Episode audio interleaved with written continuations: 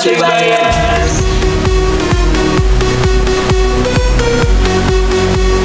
Selamat datang di Bakti Business School Podcast.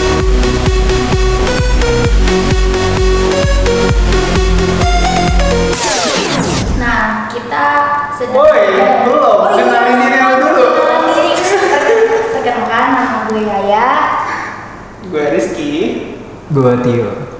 Mau ngapain? Eh, di depan kita tuh udah ada spesial datang. Depan gua tembok. Ah, kan depan aku. Oh. ya, mending cantiknya nggak nggak sama kayak lu ya. Iya.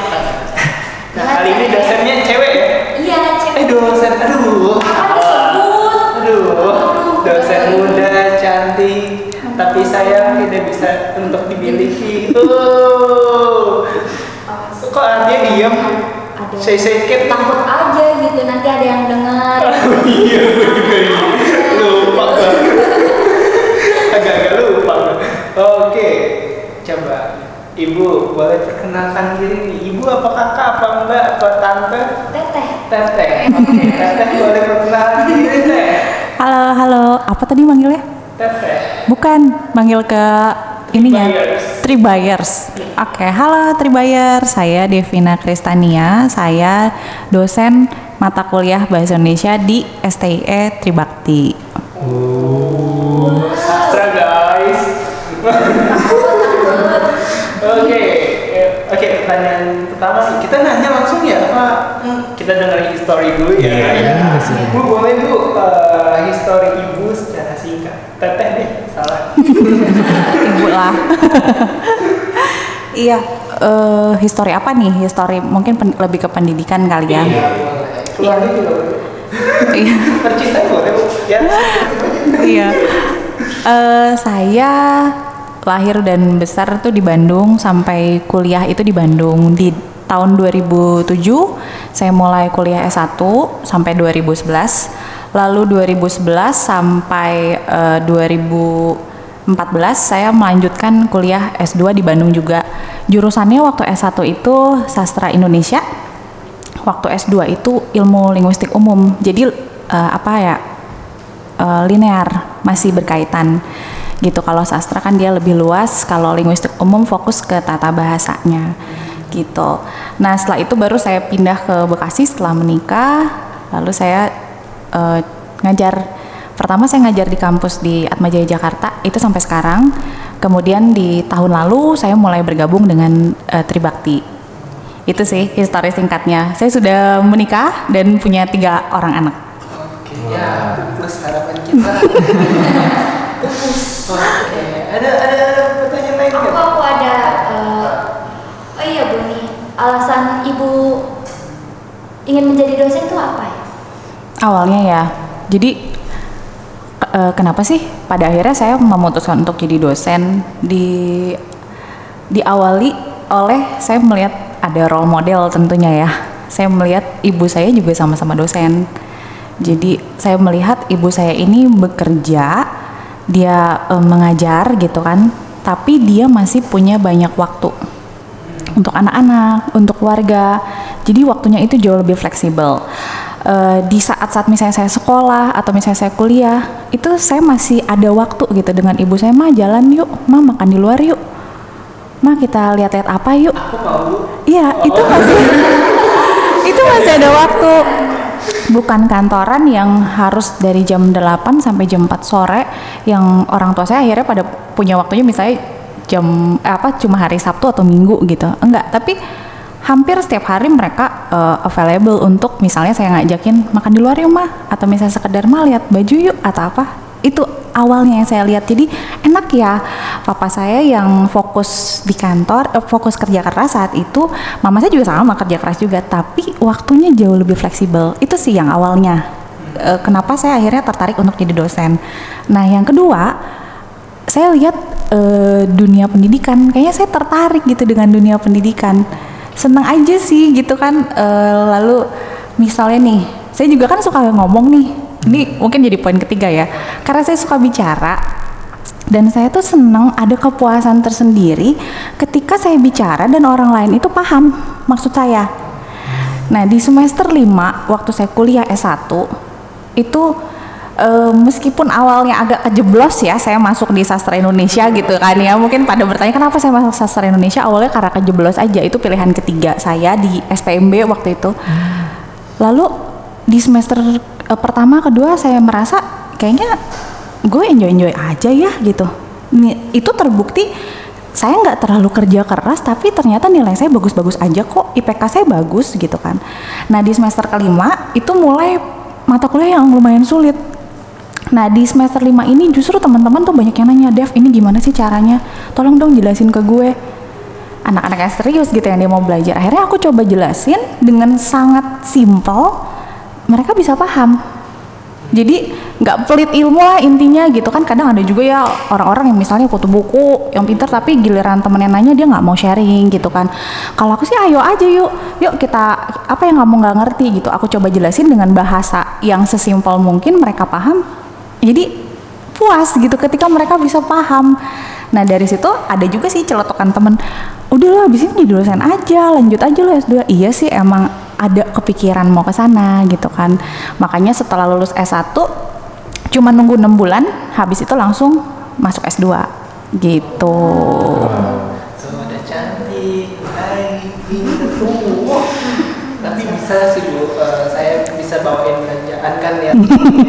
Jangan, oh iya lupa, buat Oh. udah. Eh, Oke, ya. Eh tapi nggak apa-apa bukan belanjaan doang. Iya. iya siapa tahu supir tanah gaji guys ini. Oke oke oke. Pengalaman ap- eh, Ibu buat pengalaman apa aja nih selama mengajar di Tribakti Business School? pengalaman mengajarnya Hmm. sebenarnya sih belum banyak ya karena saya kan baru sekitar satu tahun di sini tapi ya selama satu tahun di sini ngajar kalian gitu kan ya lumayan seru sih gitu jadi Apa tuh eh, apa ya saya merasa kayak saya sama mahasiswa karena mungkin perbedaan nomornya juga ti- tidak terlalu jauh ya. Dan mahasiswanya tuh nggak jaim-jaim gitu. Nah di kampus yang satunya lagi tuh berjarak. Jadi kayak dosen itu eh, di mana mahasiswa tuh di mana gitu. Jadi kalau di Tribakti ini lebih kayak ke temen gitu. Jadinya jatuhnya lebih kayak ke adik sendiri lah gitu ya. Kita bisa sharing apa pun. Dan saya meskipun saya mengajar eh, mata kuliah bahasa Indonesia itu di luar itu saya nggak pakai bahasa baku. Saya tetap pakai bahasa yang memang bahasa anak-anak muda aja gitu. Jadinya ya mungkin kalian juga akan akan terasanya oh ibu nggak terlalu kaku nih gitu. Makanya kan mungkin kayaknya dipanggil ibu ket- ketuaan deh gitu. Kakaknya. itu ya uh, jadi saya ingin terutama sih itu ya yang di mana-mana gitu di mana-mana. Saya ingin mata kuliah bahasa Indonesia itu dianggap gini bukan kita pakai bahasa Indonesia itu di mana pun dengan bahasa yang kaku yang benar yang apa namanya yang sesuai dengan ejaan bahasa Indonesia enggak. Tapi kalau misalnya kita situasinya santai ya pakai aja. Kadang di dalam mengajar terlalu kaku juga bikin mahasiswa ngantuk kan. Nah makanya di dalam mengajar itu kadang saya masuk masukin juga hal-hal yang memang lebih santai gitu kan. Jadi ada ada pencair suasananya kayak gitu-gitu sih intinya. Ibu, kan ibu walaupun baru satu tahun tapi kan sudah melihat karakter-karakter mahasiswa di Tribakti nih ya. Menurut ibu karakter mahasiswa Tribakti itu seperti apa sih bu? Karakter yang saya bisa ni- nilai gitu ya eh, selama satu tahun ini.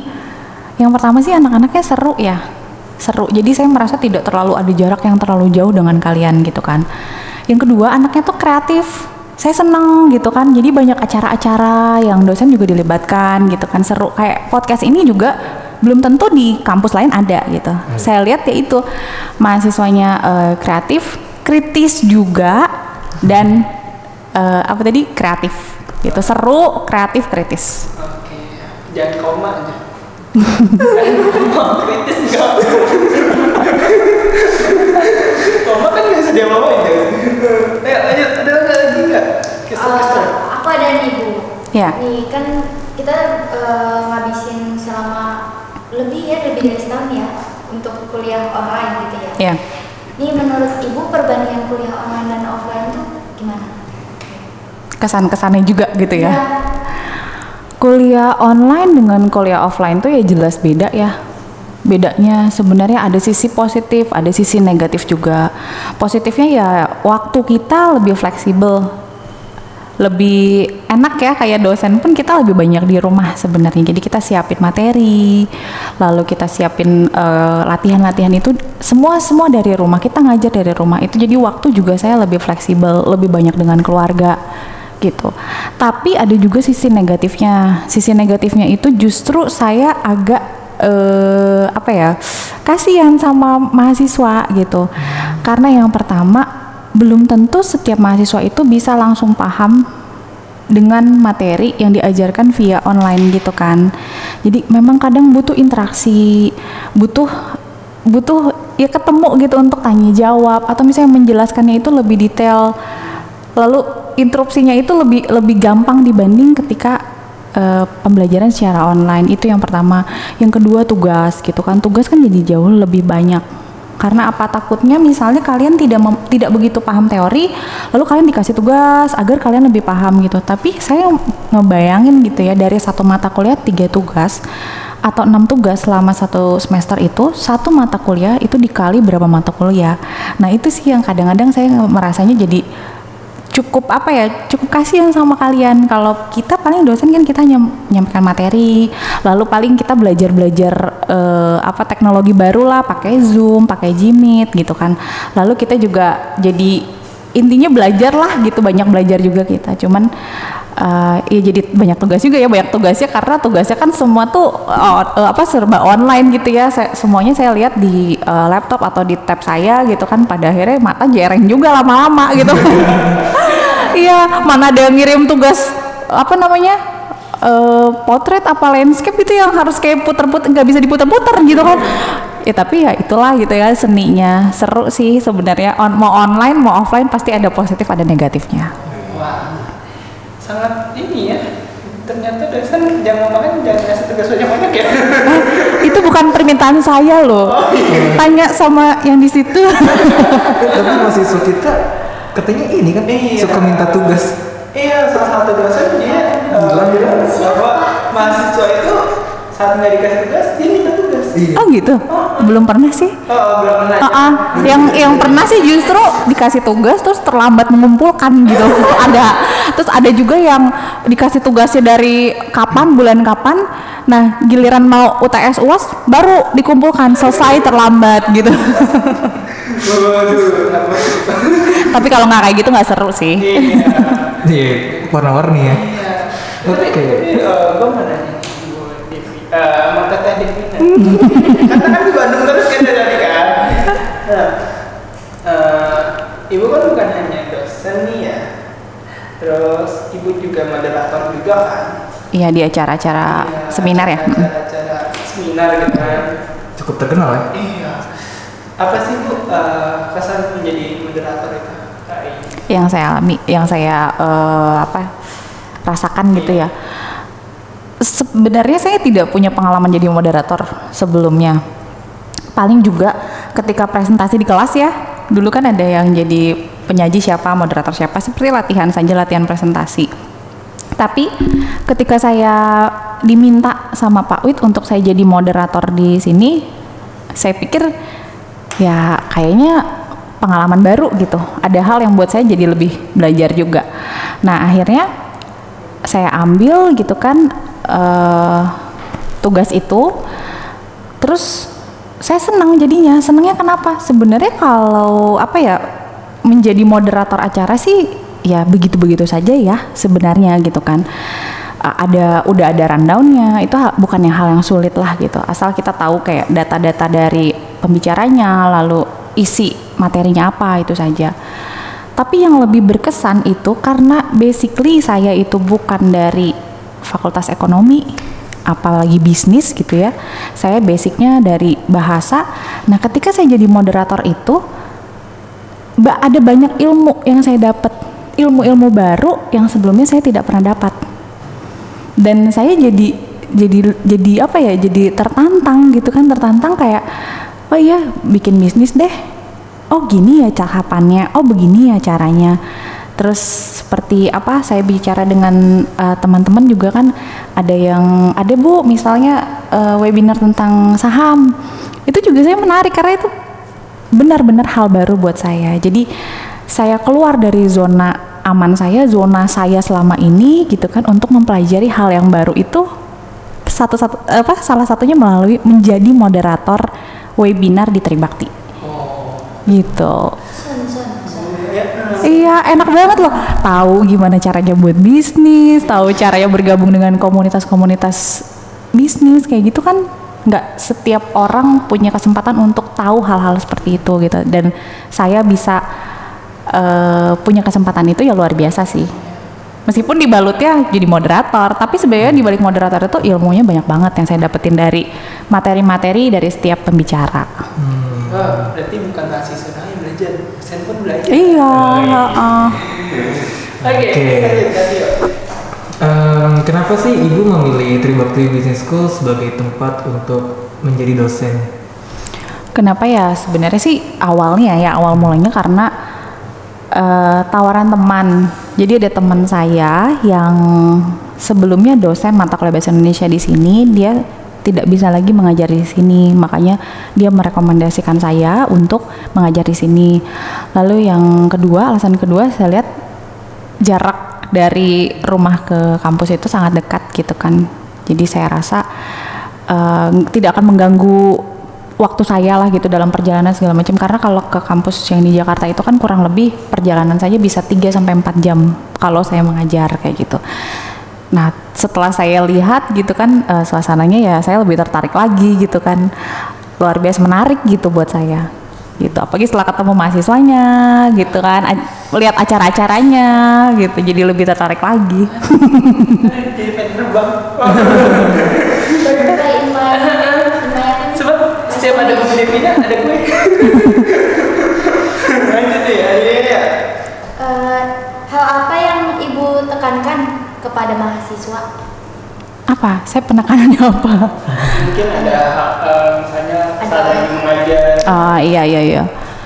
Sebenarnya begini, eh, kuliah itu seru ya. Serunya karena kita nggak kayak anak SMA lagi gitu. Semua tuh eh, serba teratur gitu kan. Kalau SMA kan teratur masuk dari jam segini sampai jam segini. Kalau kuliah tuh kan kadang jadwalnya juga menclok-menclok gitu ya. Nah yang selalu saya tekankan sama mahasiswa itu ketika di kelas ya perhatikan ketika di kelas mengerti apa materinya mengerti ya bukan hafal mengerti bukan hafal karena ketika mengerti nanti keluar itu dia akan nerep di otak beda sama kita cuma hafal bisa lupa gitu kan. Nah itu yang saya juga sekarang terapkan ke mahasiswa setiap mahasiswa setiap anak didik saya dan anak saya. Pahami konsepnya. Nah setelah itu eh, tanggung jawab. Tanggung jawab di sini apa? Karena jadwalnya menclok-menclok itu ya jadwal kuliah itu tidak jam 7 sampai jam 12 gitu. Kan nggak kayak gitu ya. Jadi kalian harus bisa tanggung jawab manajemen waktu kalian. Itu yang kedua dan yang ketiga saya tidak pernah menekankan untuk mahasiswa itu eh, bisa hafal textbook. Tapi kamu pahami konsepnya setelah itu kamu aplikasikan. Apalagi kalau bahasa kalau kita bicara teori itu bosen. Tapi ketika kalian langsung bisa nih kalian aplikasikan misalnya kalian komanya di sebelah mana itu akan lebih enak gitu jadi yang saya tekankan ya itulah gitu ke mahasiswa. Dan jangan bangga dengan pintar di kelas. Beneran deh jangan bangga dengan pintar di kelas. Kenapa itu. tuh? tapi harus tanggung jawab. Tugas dikerjakan. Nilai nilai nilai de- di di nilai-nilai misalnya nilai-nilai 70 masih oke lah gitu. Jangan ngejar nilai A tapi tidak paham. Jangan ngejar nilai A tapi hanya hafal. Kalau eh, paham atau misalnya kalau memang mengerti konsepnya ya it's okay gitu kan kalau memang dapat nilai A tapi kalau misalnya A itu hanya karena menghafal ya jangan gitu Oke. Gitu. Jangan ngapalin. Lu bikin contekan. Eh, nyontek kan udah ngapalin. Oke bu, Eh, yang selanjutnya saya mau memberi memberi pernyataan. Ibu bilang ya bu, ya ibu memilih mahasiswa disiplin atau pintar? Disiplin Kenapa tuh? Disiplin mahasiswa pintar itu tidak jangan mahasiswa ya dari SD pintar ranking 1 sampai nanti kalian kuliah itu ranking apa eh, IPK-nya 4 misalnya. Ketika kalian tidak punya kedisiplinan ya apa artinya? Dunia kerja nggak butuh orang pinter-pinter banget kok. Pada akhirnya yang tekun, yang disiplin, yang mau belajar itu ya, yang mau belajar rendah hati, merasa dirinya bodoh. Biasanya tuh itu yang justru yang terpakai. Kadang kalau gue pinter nih, tapi giliran disuruh apa dia nggak bisa. Tapi kalau orang yang mau belajar, yang rendah hati dia mau belajar, orang akan lebih banyak suka gitu. Dan dunia kerja butuh orang-orang kayak gitu, punya integritas yang tinggi, disiplinnya. Itu sebenarnya. Ah, ah, dan inget ya, saya tidak saya ini obrolan sama suami saya sih yang selalu saya simpulkan. Saya dan suami saya itu bukan orang yang pinter konsisten yang dari SD harus ranking segala macam itu. Enggak. Tapi kita selalu memahami apa ya, esensi dari belajar itu apa. Dan esensi kalian kuliah itu itu penting banget loh. Percaya nggak percaya itu penting. Kenapa? Akan ada bedanya cara berpikir mahasiswa dengan lulusan anak SMA. Misalnya lulusan kuliah dengan lulusan anak SMA sangat beda. Saya punya uang misalnya satu miliar, saya kasih ke Rizky yang lulusan Tribakti, saya kasih ke Tio misalnya Tio hanya lulusan SMA. Cara memanagenya itu pasti akan berbeda. Secara tidak langsung, apa yang kalian pelajari di kampus itu sebenarnya teori ya, sebenarnya teori ya. Tapi kalau kalian benar-benar mendalami itu perkuliahan, kalian akan paham di dunia luar nanti, kerja, hidup. Itu hidup tuh nggak sesuai dengan apa yang kita harapkan, itu selalu loh. Selalu ada masalah, itu selalu. Contoh gini ya, kenapa sih kita harus selalu eh, apa namanya fokus di skripsi? Kayaknya skripsi itu kita bikinnya apa ya, eh, apa rumusan masalah, apa segala macam ininya. Kita merangkum eh, apa namanya teori, setelah itu kita bikin hasil dan pembahasan dan dan lain-lain. Percaya nggak sama kali? Percaya nggak sama saya? Enam bulan kemudian kalian setelah menulis skripsi, mungkin kalian akan lupa. Kalian nulis apa? Terus kadang saya gini saya ini mengalami ya S1 lulus cepet ya udah ya. Terus enam bulan kemudian saya baca ini gue yang nulis ya. Sama dengan S2 pun sama. Ketika saya buka-buka lagi eh, tesis saya saya oh ini gue dulu bisa mikir gini ya ternyata. Itu ya. Tapi apa esensi yang bisa kalian dapat. Ketika kalian masuk ke masyarakat kalian bekerja kalian misalnya nanti berumah tangga masalah itu selalu ada. Tapi kalian akan lebih tertata cara berpikirnya. Latar belakangnya apa sih yang membuat masalah itu ada? Terus rumusannya masalahnya sebatas apa? Nanti kira-kira mau diselesaikannya dengan cara apa? Hasilnya apa nih? Kira-kira solusinya berjalan nggak? Solusinya eh, menyelesaikan nggak lalu setelah itu kalian bisa menyimpulkan sesuatu. Padahal itu sebenarnya bahasa ya sistematika penulisan. Tapi dari situ percayalah kalian bisa hidup. Pesan apa nih Bu yang mau disampaikan Hmm. kepada mahasiswa Tribakti? pesannya kok jadi sedih ya? Enggak ya pesannya ya bersyukur ya bersyukur dengan apa yang kalian jalani saat ini. Bersyukur bisa kuliah itu tidak semua orang bisa mm, merasakan hal yang sama merasakan keberuntungan seperti kalian. Pertama bersyukur kedua bertanggung jawab. Kalian sudah masuk di Tribakti kalian tanggung jawab sama sama apa yang jadi menjadi kewajiban kalian. Kuliah yang benar lihat orang tua selama masih ada gitu. Nah setelah itu ya kuliah sebaik-baiknya ingat jangan hanya hafal ya tapi pahami resapi betul makna kuliah itu Nah, em, saya punya pertanyaan nih Bu. Lihat dari perkembangan zaman ini semakin lama semakin maju nih. Eh, bagaimana cara Ibu untuk merubah pembelajaran dengan zaman yang terus berkembang ini Bu? ya yang jelas tidak semua teori ya teori itu memang butuh ya untuk menjadi dasar gitu tapi yang paling penting adalah pengaplikasian si teori itu terutama untuk di mata kuliah saya bahasa Indonesia nih saya selalu berkacanya ke mata kuliah saya ya jadi fokus saya itu bukan teori teori teori tapi gimana sih kalian emang bisa mengaplikasikan teori tersebut jadi kita langsung belajar ke kasus gitu. Ada teori, nanti ada kasusnya apa, nanti kalian perbaiki. Kita belajar ejaan, bukan hanya teori tanda titik fungsinya apa, tanda ini fungsinya apa. Ada memang yang perlu ditekankan gitu agar kalian mengerti.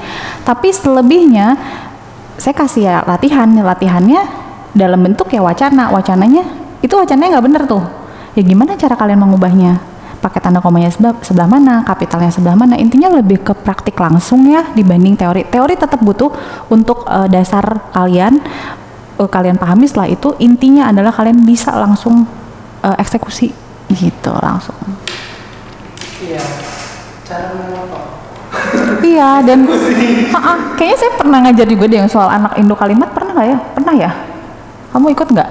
Ada anak Indo kalimat itu kalau dimengerti secara kebahasaan itu ribet. Maksud saya kalian anak ekonomi. Ya yang penting kalian kan bisa tahu di mana tanda komanya kan itu. Gitu. Hmm, Sampai sekarang ngototan koma-koma. Kamu belum ikut kelas saya? Ah,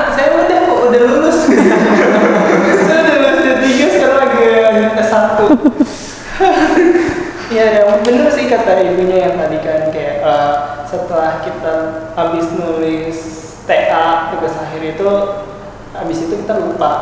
Bener. Betul kan? Soalnya nggak sampai satu tahun kemarin lah itu gue Iya kan? Iya. Itu kenyataan loh. Saya juga mengalami soalnya. Iya. Tapi makna di balik itu ternyata jauh lebih penting. Jauh banget maknanya sih. Iya, masalahnya kayak nggak nyangka bisa nulis sepanjang gitu ya. Iya, bisa ngarang bebas ya. Kayak bikin novel. Boleh kan nanti novel Gaya Rizky. Eh, jangan novel Baswedan. Eh, lanjut. Eh, aku ada nih bu. Mungkin ini se kayak apa ya? Ini terakhir nggak? Enggak. Oh, belum ya. Eh, bagaimana ibu menerima dan menanggul menanggulangi kritikan gitu? Oh, kritik ya. Ya. Kritik. Ya, kayaknya selama selama kita hidup ya kritik itu selalu ada ya. Kritik itu ada yang baik, ada yang tidak baik. Jadi intinya ya didengar saja dulu. Habis didengar baru berkaca. Bener gak sih gua kayak gitu? Tapi harus objektif ya. Jangan karena saya dikritik jadi saya tidak merasa enggak, gua nggak kayak gitu. Atau enggak ya suka-suka gue dong. Nah, saya paling males dengan kata-kata kayak suka-suka gue dong. Saya males kayak ada kata-kata kayak gitu. Kritik tuh ada yang bagus, ada yang jelek. Ya didengar, kalian berkaca. Kalau misalnya ternyata akan mengarah ke sesuatu yang baik, kenapa tidak kalian berubah? Gitu. Tapi kalau misalnya ternyata kritikan tersebut kira-kira akan menghasilkan sesuatu yang baik nggak? Kalau enggak, ya udah tetap berjalan aja dengan sesuai dengan kalian gitu kan. Tapi intinya didengar harus e, berkaca iya, diresapi iya. Setelah itu keputusan kalian mau diambil atau tidak. Karena hati-hati juga banyak juga orang-orang yang mengkritik asal kritik. Iya. Menurut gue lo kayak gini gini gini gini. Padahal di, mereka nggak paham juga apa ya usaha yang sudah kita lakukan. Misalnya lah sekarang tuh musim banget ya orang tuh kayak body shaming gitu ya. Oh lu gendut misalnya ada kata gendut gitu.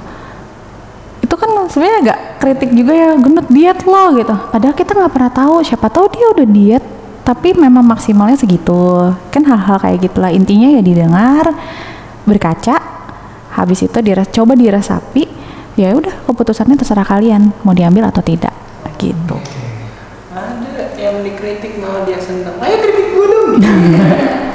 kritik itu makanan yang iya Itu enak tuh ada rasanya tuh. Eh, Miliki gitu ya.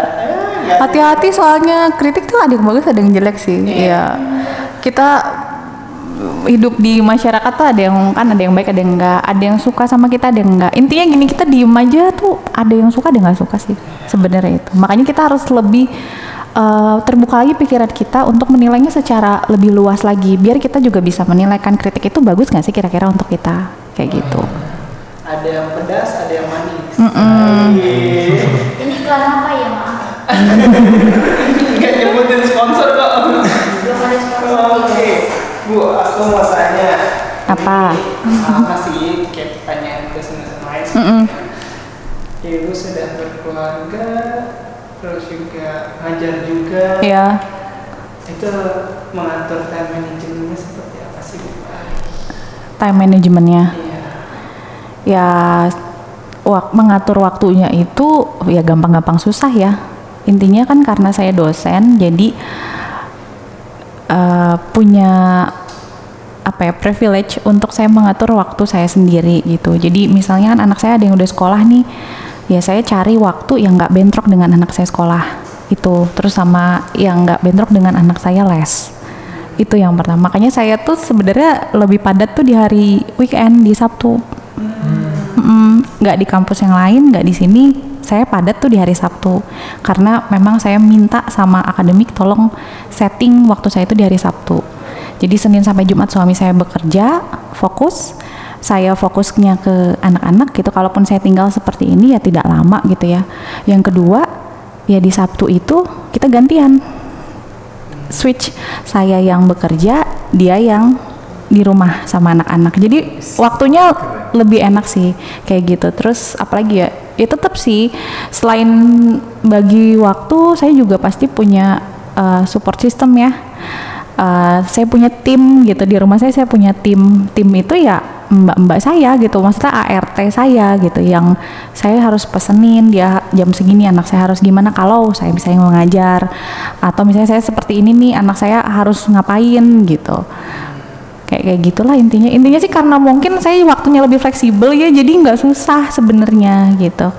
Lain cerita kalau misalnya saya harus dari jam 8 sampai jam 5 misalnya saya di kantor ya itu pasti saya akan menyerahkan tanggung jawab itu sementara eh sementara ya berarti atau setengahnya ke ART gitu. Tapi karena saya eh, dosen yang mengajar waktunya lebih fleksibel ya intinya sih cuman tuker peran aja di hari Sabtu Minggu gitu Jadi suaminya ibu ini super date. Di hari weekend super date. Hah? Super apa? Super air. Superman. Enggak. Enggak bisa terbang. iya Tidak harus terbang. Oh. iya. Ada nggak dari caster-caster nih yang lainnya? Ada? Nggak ada? Aku aja. Mungkin cukup. Cukup. Mungkin Oh, aja. jangan, Enggak, maksudnya. Di aku cukup. Udah ke sini kan. Oh, oh. ada ini nggak kalau dari kalian ada yang cita-cita nggak pengen jadi dosen Eh, untuk mengajar aku mau. Mm-mm. Belum tahu sih untuk jadi dosen dosennya. ya tapi mengajar mau gitu kamu Aku ada sih bu emang niatnya emang dulu tuh emang pengen masuk pendidikan tapi nggak nyampe Ya. aja gitu. Mm-mm. Nah, saya kasih saran lagi tuh untuk yang kondisinya yang berminat jadi dosen. Dosennya itu eh, ya paruh waktu saja. Sisanya kalian lebih baik jadi praktisi. Oh, Oke. Nah kita berdua doang nih Nah, Praktisi profesional gitu kan. Praktisi. Iya. Iya, uh, Praktisi. boleh kok punya jiwa ingin mengajar boleh banget gitu kan. Oke. Tapi kalau menurut saya ya jauh lebih jauh lebih keren lagi kalian jadi praktisi, jadi profesional. Di sisi lain membagikan me- sharing ilmu kalian, sharing apa yang kalian tahu di pekerjaan kalian ke teman-teman gitu. Itu lebih lebih keren lagi sih saya. Hmm. Lebih eh, saat senang itu jadi pengajar ataupun dosen itu Hmm. pas saya lagi menjadi asisten dosen. Mm-mm. Asisten dosen kayak melihat walaupun pas asisten dosen itu teman saya juga Hmm. kan seangkatan melihatnya loh ternyata bagi itu enak ya Enak kan dia nggak nge-keep ilmu itu sendiri. Terus kayak kalau kayak saya nih di bahasa Indonesia mata kuliah bahasa Indonesia ya ada mata ada eh, materi-materi yang saya justru pengennya potong kompas. Potong kompas. Eh, potong kompas tuh maksudnya saya kasih ilmu gampangnya oh oke ingat nggak yang materi tentang si Tasikmalaya itu yang koma koma koma koma Iya. nah itu udah ingat aja itu jadi saya pengennya tuh yang gampang-gampang aja deh mengenalkan kaliannya gitu guys nanti skripsi kita ke rumah Bu Devi ya Gitu. komanya kita benar iya sebab saya salah di situ mulu Walaupun simpel tapi susah ya. iya Kelihatannya simpel. aturannya. Iya betul betul betul betul nah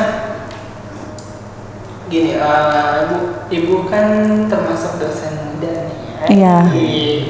ada nggak sih bu eh, mahasiswa yang ngiranya ibu itu eh, belum menikah dan ada yang ngejar-ngejar mungkin kan ini Iya. kan fun fun ya kan gimana nih bu Eh, gimana ya kalau yang mengira belum menikah mungkin nggak ada ya. Maksudnya nggak ada yang mengungkapkan itu Oh. kecuali mahasiswa ya.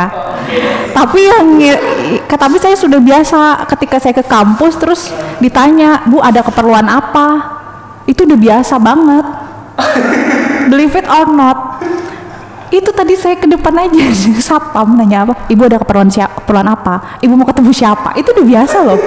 Serius itu bu- udah udah biasa. Jadi mungkin modelan seperti saya ini nggak cocok kali ya jadi dosen Cocok.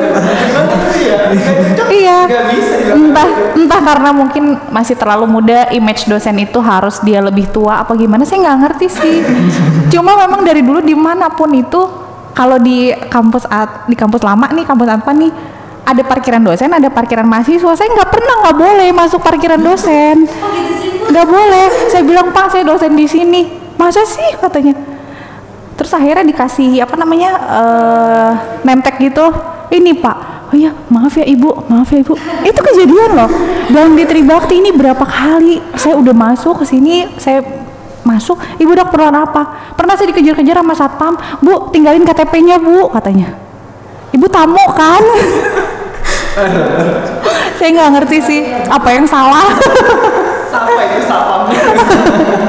satpam Oke, wah. Ternyata ada pengalaman. iya dan saya kan kadang suka ngamu narsis ya misalnya eh, Pak saya dosen di sini eh, kalau nggak Pak saya Ibu Devina dosen di sini gitu. Saya nggak kadang-kadang saya nggak mau narsis gitu. Saya lewat aja permisi Pak. Udah cuma gitu doang makasih ya Pak. Sudah dibukakan pintu. Cuma kayak gitu. Nah setelah itu baru deh ada keperluan apa ya Bu ke sini kan Oke, itu sapam perlu kita training.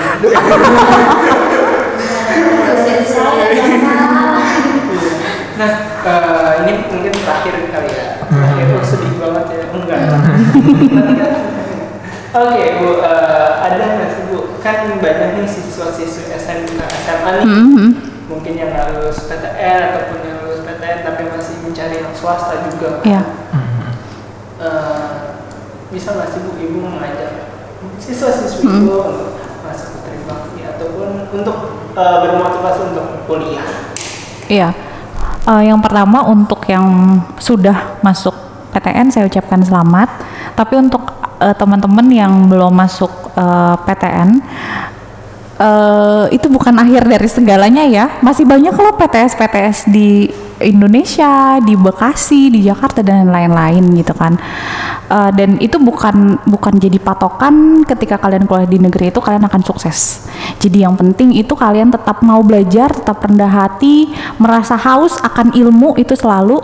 Setelah itu kalian tanggung jawab gitu. Dan kami di Tribakti ini membuka ya membuka kesempatan bagi kalian yang ingin belajar bisnis belajar ekonomi akuntansi di sini kami terbuka gitu untuk eh, adik-adik atau teman-teman yang mau mempelajari ilmu-ilmu bisnis ilmu eh, manajemen ilmu akuntansi itu kami terbuka di sini. Kampusnya eh, enak loh sejuk banget gitu. Terus suasananya pun cukup tenang gitu untuk kalian kuliah. Oke, tuh guys, jadi dengerin ya. Jadi untuk kalian-kalian yang bingung masih mencari kuliah di kampus di Bakti sangat nyaman banget dan juga banyak banget beasiswanya. Ada beasiswa yayasan, Kemendikbud dan juga Pemprov Jabar. Iya tuh, ada beasiswa juga ya? Iya. Iya tuh, bisa dimanfaatkan ya. Iya betul banget bu. Jadi eh, kalian gak usah pusing lagi. Ah biaya kuliah mahal, gak usah kuliah aja. Gak usah khawatir di sini. Kita juga ada program KIP ya, Iya. KIP kuliah. Jadi nanti kalian dapat uang saku. Mm-mm. Tuh. Bis bukan- udah kuliah dibayar pula. Oh gitu. Bukan dosen doang dibayar. Boleh nggak? Boleh nggak? Aku kuliah lagi. Kita juga pengen. Iya buat tahun ini tahun 2020 eh, yang lulusan tahun 2019, 2020 dan 2021 bisa mendaftarkan diri kalian untuk jalur KIP. Jadi berkas kalian kumpulkan ke kami ke marketing Tribakti Business School itu nanti kami akan olah menjadi kartu kuliah atau kartu KIP kuliah sorry. Oke, eh, ada lagi nggak pesan mungkin Katio mungkin bisa menyimpulkan dari yang tadi sudah dijawab oleh Devina di semua pertanyaan kita nih. Sebenarnya banyak banget yang yang bisa kita ambil pesan-pesannya sih. Kayak kita itu harus bisa tanggung jawab pada diri kita sendiri. Terus ketika kita belajar kita harus bisa paham konsepnya bukan cuma menghafal. Dan dari paham konsep itu kita juga harus coba mengaplikasikannya gimana supaya kita bisa lebih paham apa yang kita pelajari gitu. Gitu sih. Dan juga kita harus bisa mengetahui esensi dari belajar itu apa. Ah, oke. Wah, esensi ya. Hmm, nah, Bu Devina ini adalah salah satu dosen muda di Tribakti Business School. Jadi, jika kalian ingin lihat dosen-dosen kami, praktisi, dosen muda, dan juga dosen-dosen yang mempunyai ilmu yang banyak Ah. nih ya, eh, bisa dong langsung ke Tribakti, main ke Tribakti, untuk foto juga boleh sih. Juga boleh. Iya di sini kayaknya banyak juga ya dosen muda. Iya. Iya. Tuh kan Devin aja udah bilang gitu guys. Kalau misalnya kalian mau nyari jodoh juga bisa.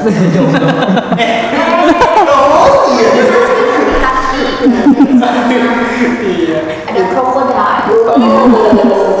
Bukan krokodil lagi, naga bu.